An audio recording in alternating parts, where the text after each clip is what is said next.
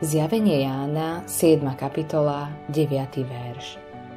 Potom to som videl, aj hľa, veľký zástup zo všetkých národov, kmeňov, ľudí a jazykov, ktorých nikto nemohol spočítať. Stáli pred trónom a pred baránkom, oblečení do bieleho rúcha s palmami v rukách. Keď ideš niekam autom, nasadneš, naštartuješ, zaradíš rýchlosť a ideš – Nespúšťaš opakovane zapaľovanie, keď už auto naštartovalo. Tak aj deň letníc bol ako výbuch, ktorý dal církev do pohybu. Bola to jednorazová udalosť, no z toho, čo sa v tento dôležitý deň stalo, sa môžeme ako Ježišovi nasledovníci mnoho naučiť.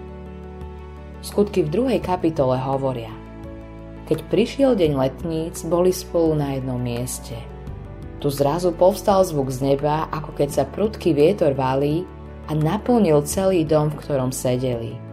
I ukázali sa im rozdelené jazyky akoby z ohňa, usadili sa na každého z nich a Duch Svetý naplnil všetkých, takže začali hovoriť inými jazykmi, ako im Duch dával hovoriť.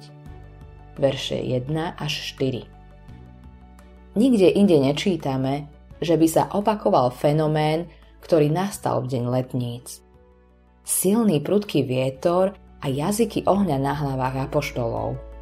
Bola to mimoriadná neopakovateľná udalosť. Ľudia z celého sveta boli zhromaždení v Jeruzaleme, zástupcovia mnohých jazykov. A potom nastalo vyliatie ducha počas letníc.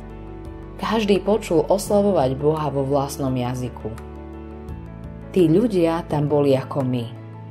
Nemali žiadnu zemskú moc, nejaké peniaze, politickú autoritu ani postavenie. Ale oni mali Ježiša a Ježiš mal ich. A Boh sa chystal zmeniť svet touto skupinou 120 ľudí, ktorí sa spolu zhromaždili v jeho mene. Udalosti letníc pripomínajú, že evanelium je pre všetkých ľudí, kmene a jazyky. Evangelium je pre každého. Autorom tohto zamyslenia je Greg Laurie.